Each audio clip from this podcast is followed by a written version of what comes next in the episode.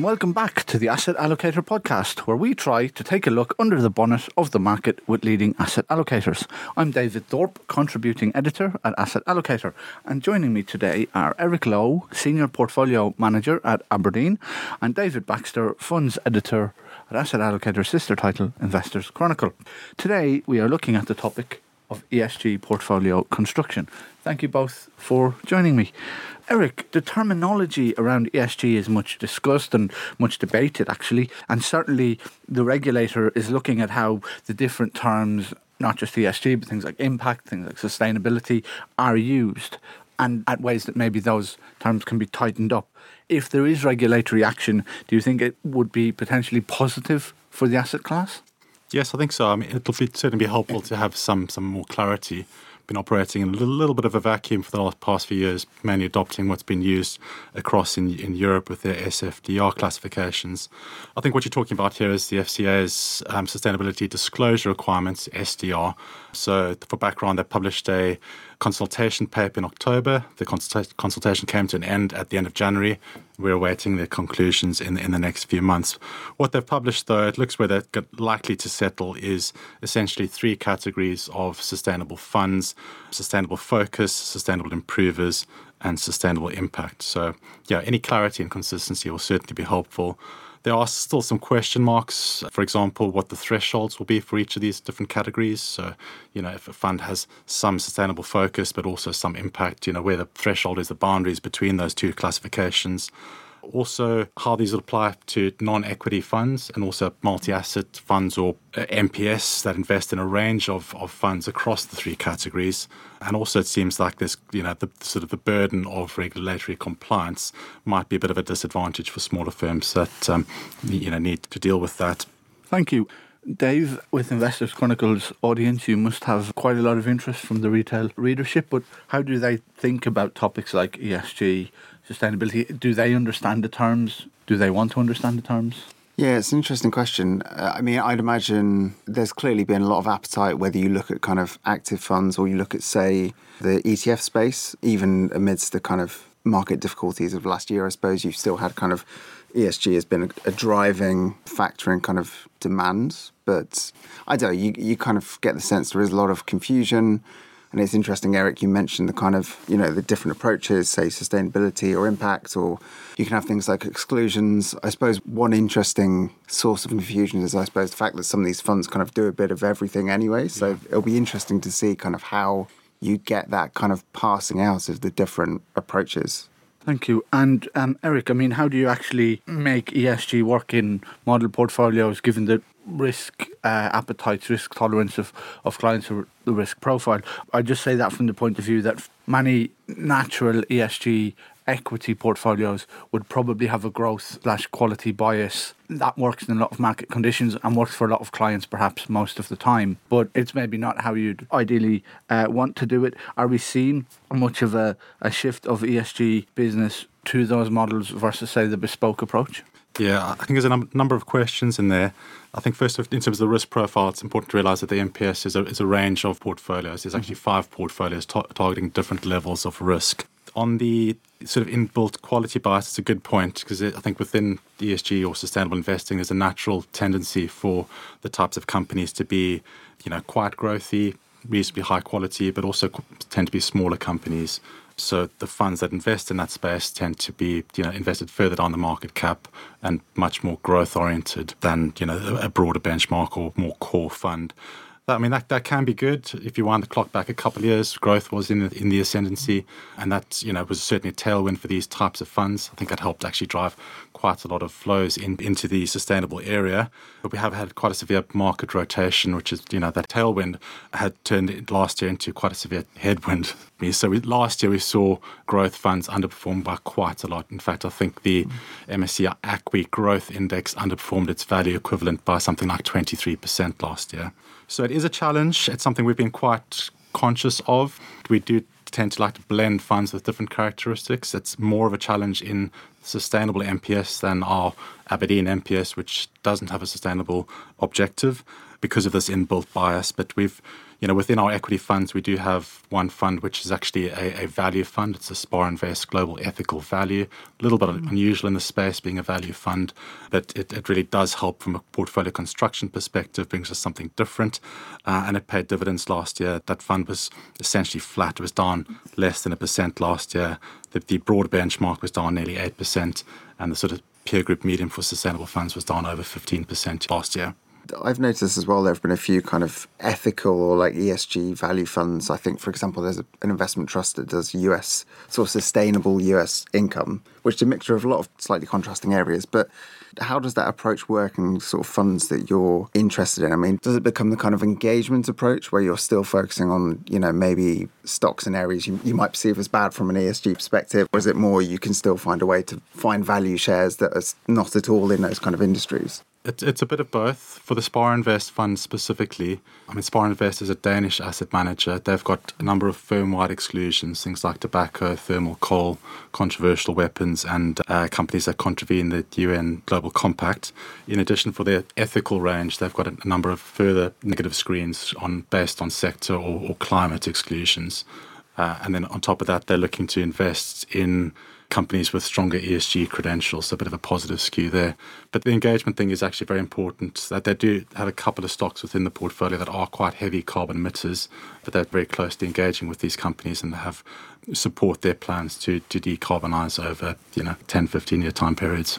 And Eric, there are lots of new funds coming to the market, and I'm sure you're getting lots and lots of pitches and requests to meet those guys, but there are still areas with relatively poor ESG coverage. For example, Asset Allocator's own databases show that DFMs use only 5 active US equity ESG funds and only 1 active Japan equity fund. How much of a problem is it for you when you're putting together portfolios to avoid, I suppose, yourself and all of your peers crowding into a small number of funds and therefore all having the same returns, and it'd be harder, I guess, to diversify but also to add alpha? Yeah, it's a good question. I mean, it's something we have grappled with. So I mentioned our Aberdeen MPS. So this is an MPS with the ATA sustainable objective. And for the Aberdeen MPS, the equity allocation is invested on a regional basis. So US, Europe, UK, emerging markets and so forth. For sustainable MPS, we've taken a global approach. We break it down into the UK and global equity, primarily because we've really struggled to find regional sustainable funds. We have had a look. We've explored the area, but we could find good funds in some areas, but not in all regions. So I think that's the main reason we've, at this point, preferred to go down the global approach. If you'd asked me a couple of years ago, I said as the sustainable area matures, it probably would break down into more sustainable but regional. But I think the way it seems it's going is becoming more specialised global. So, global thematics and things like that. In terms of crowded funds, I think it's also a good question. I think a couple of years ago when the style of investing sustainable and with that growth tailwind I mentioned earlier was in the ascendancy, I think it was attracted a lot of inflows into sustainable funds and sustainable portfolios, and a lot of those did go into some funds had exceptionally strong growth and grew quite big, and there's a bit of a liquidity mismatch, running a lot of assets, especially in smaller companies as these do tend to be. So we've been quite conscious of that and have actually walked away from some high profile funds primarily due to those liquidity concerns. Thank you. David, I guess many investors do like to take a view on regions and on parts of the world, and US equities have certainly been popular with retail and advised clients in recent years, but ESG US equity is a sparse hunting ground. What have you been hearing from your readers? It's interesting just thinking about the kind of regional point. I'm not sure on the retail side or the professional side, I guess, the level of demand for that kind of thing.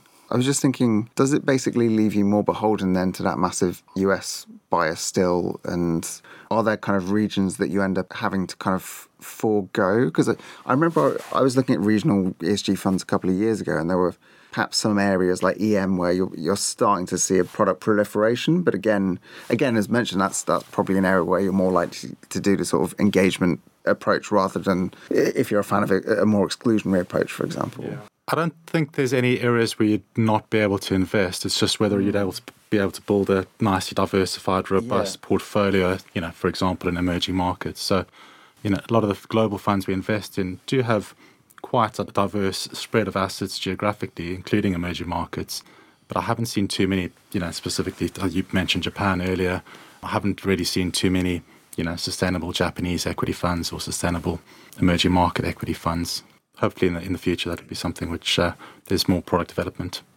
Thank you. And Eric, how do you think about fixed income in your sustainable mandates? You know, there's one major debate, I think, among fixed income ESG managers is whether you can ever have government bonds in there or what government bonds you can have in there.